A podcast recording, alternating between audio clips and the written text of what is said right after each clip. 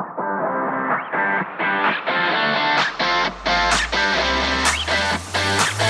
I'm Darren Ride. And I'm Tim Beadle. Welcome to Disciple Making.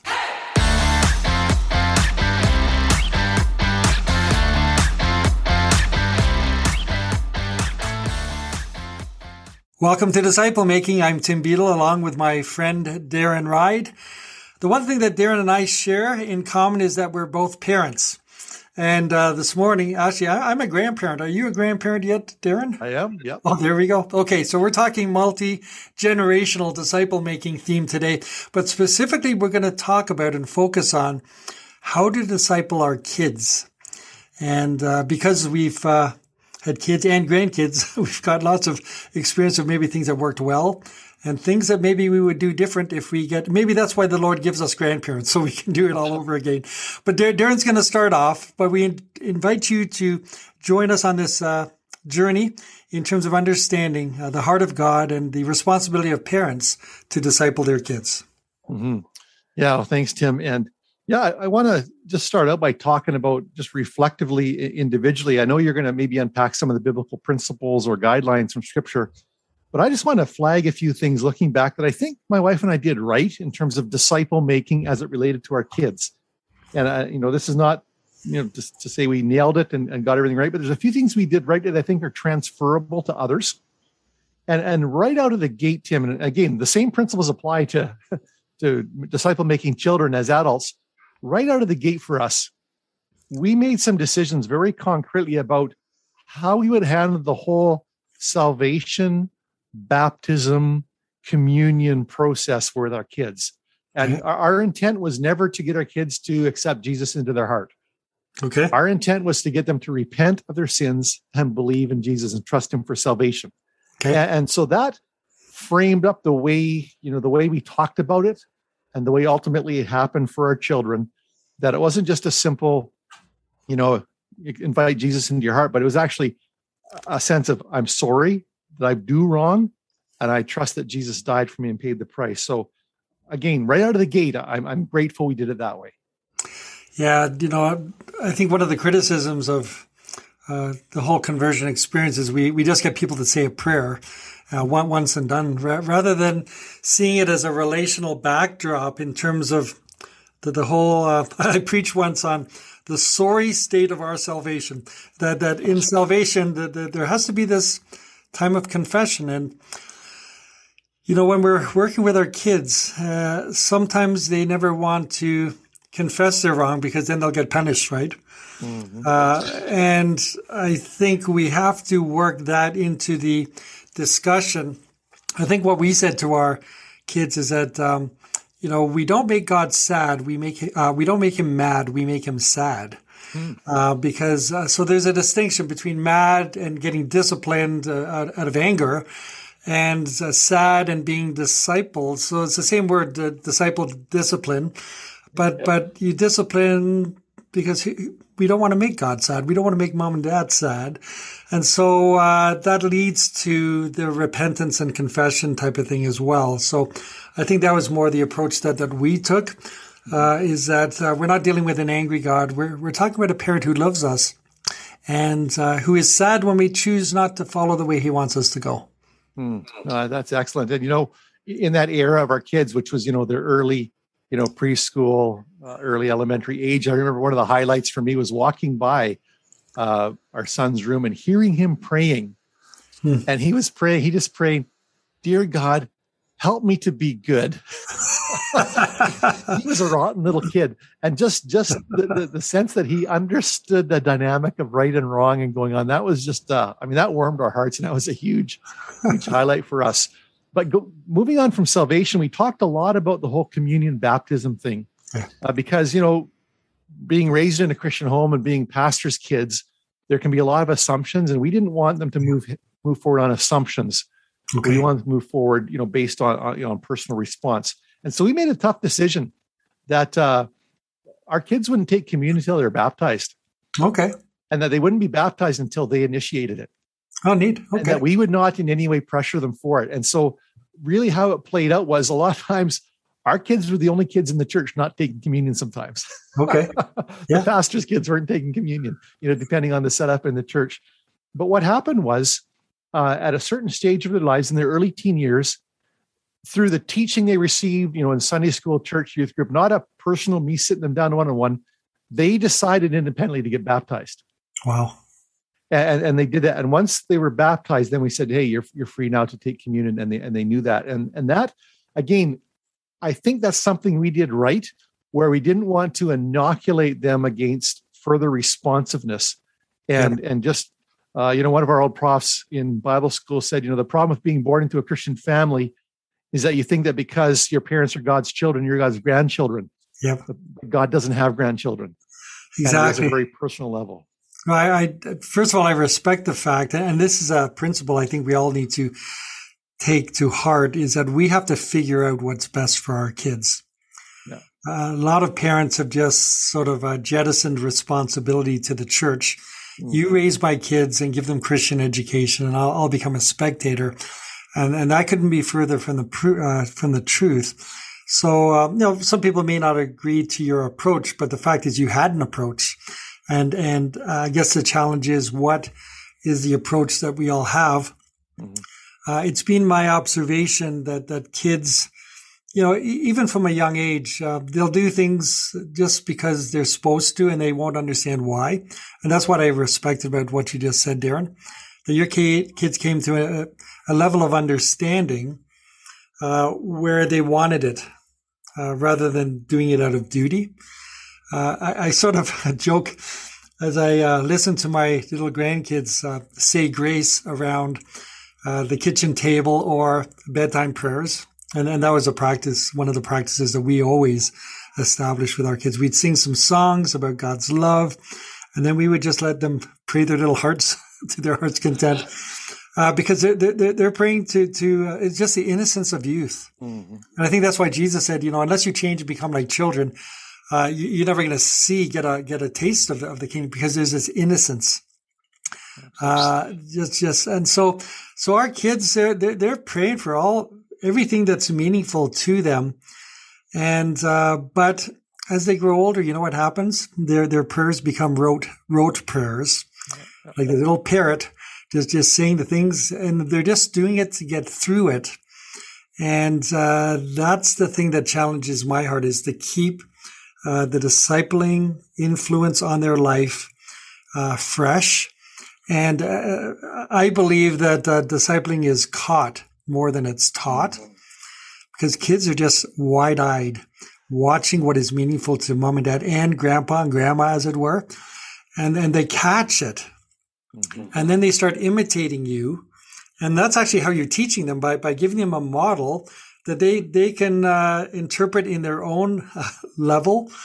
Uh, and, and so, you know, uh, in Proverbs, uh, that, that verse that talks about us, you know, 22, 6, you know, train up a child in the way that they should go. And when they get old, they won't depart from it.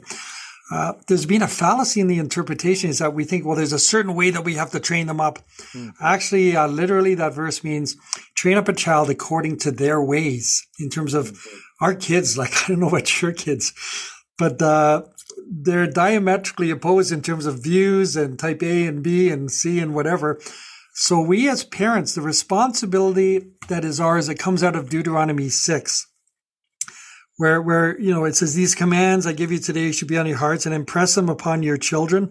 Talk to them when you sit at home and when you walk along the road and when you lie down. Tie them as symbols on your hands and bind them on your foreheads, uh, on your door frames and, and and on your gates. So so every part it's a lifestyle that we're living in front of our kids. And it isn't something you sort of just pull out on Sunday mornings as you're going to church. Mm-hmm. but uh, th- th- this is uh, the core for me in discipling children. It's a lifestyle. Uh, they have to come to grips at their own time and in their own way. And we have to be attentive to that as well so that we can truly help them not only find Jesus as a special friend, but as their savior and Lord. Mm, amen to that. No, that, that's for sure. They, they, they do, they do do what they see, you know, and, and disciple making it whether it's adults or children, is setting an example and being a disciple. Yeah. You know, show, showing a way to do that. You know, a couple other things we did as well with our kids was um, my wife really was quite rigorous in teaching them Bible memory verses. Yeah, yeah, okay. Far, far beyond anything they'd ever get in Sunday school. And I think when they went to kindergarten, if I recall correctly, they each knew at least 100 different passages. Wow. Independent, and by by no, I mean they knew them cold. You could Okay. say the reference, they could quote them. And she would make posters to teach them and everything else. And so, you know, they knew more, as I told her, they knew more scripture going into kindergarten than I knew graduating from grade 12 There you go. and and I know that that shapes. And as they got older, then as they learned to write, we didn't give them an allowance apart from we paid them for their sermon notes. Wow. There you go. So so they took sermon notes, and that's how they would get their allowance. And so, you know, they they listened and attentively, and they took notes and would turn them in and get their you know dollar or whatever it was, and uh, you know maybe a little bit of you know bribery there, but I think it, it Why really not? forced them to listen to the point where you know they developed some discernment and they, and they developed a knowledge of scripture at, a- at a fairly significant depth uh, from that. And again, that's again looking at what we did right. I think I would put that put that in the category there. Yeah, one of my Laura, uh, daughters, Laura, uh, has trained her little son, my grandson, Jack. Uh, and she's made these uh, little uh, placards, cue cards with a picture and a few words of a verse. And she'll say the first couple words, and then he just, he, knows so many verses now. It's incredible. We're sitting back and we're just praising the Lord. Uh, now, he is learning them without fully understanding what they mean, but sometimes the Holy Spirit brings back to remembrance those things that we have learned, and He is learning things that I think will be good foundations throughout His life. Uh, because that's the same thing. Uh, you know, the- these little kids, you know, Jesus said, "Let the little ones, let the little children come to me, and don't forbid them, for to such as these belongs uh, belongs the kingdom of heaven." So, uh, it, it's just God's desire that little ones come to Him. How do they come to Him? Well, uh, by watching mom and dad and having a plan, a game plan, but also just getting them to feed at their own level on the Word of God.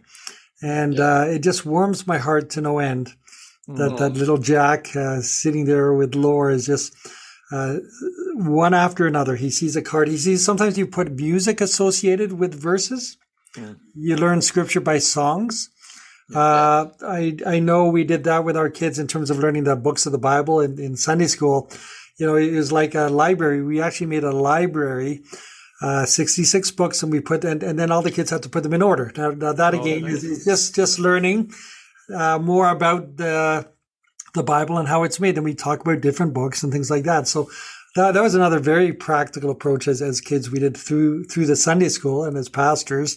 You, you know, you're, you're doing it for more than just your own kids, but having the strategy, uh, I, I think that, that that's half the battle. I think so too. You know, our kids at that age, elementary age and school age, that was before I'd really wrestled with, you know, the DDP description of a disciple person or DNA of a Christ follower. Yeah. But we actually picked something up in, in, a, in an unusual place. There's an old parenting book written by John Maxwell, in fact, who's not known as a parenting guy, Oh. he's a leadership guy, but but he wrote this book on parenting called Breakthrough Parenting.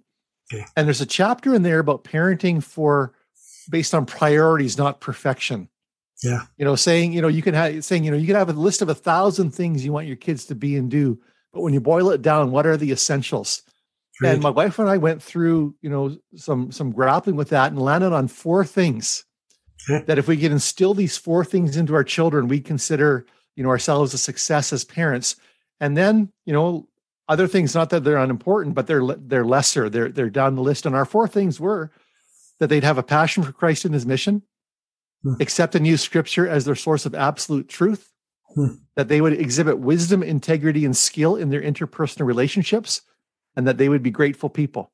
Wow. And those were the four things. And we we drilled that we taught we taught it to them after we'd done it for all. We actually taught these things to them and drilled them on them.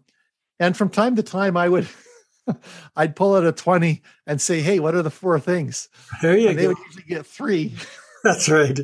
And I put the 20 away and they'd memorize it, re-memorize it for a while and get motivated. Yeah. But we just wanted to be very clear that this is, you know, these are the important things.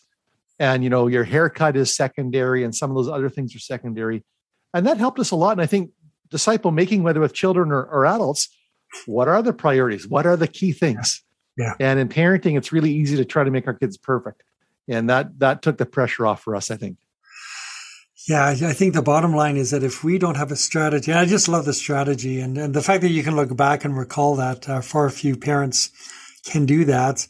Uh, but if we don't disciple our kids, culture is going to disciple them mm. in terms of influence them. And so we disciple them for the Lord. Otherwise, they're, they're, there are endless um, other voices uh, calling for their attention.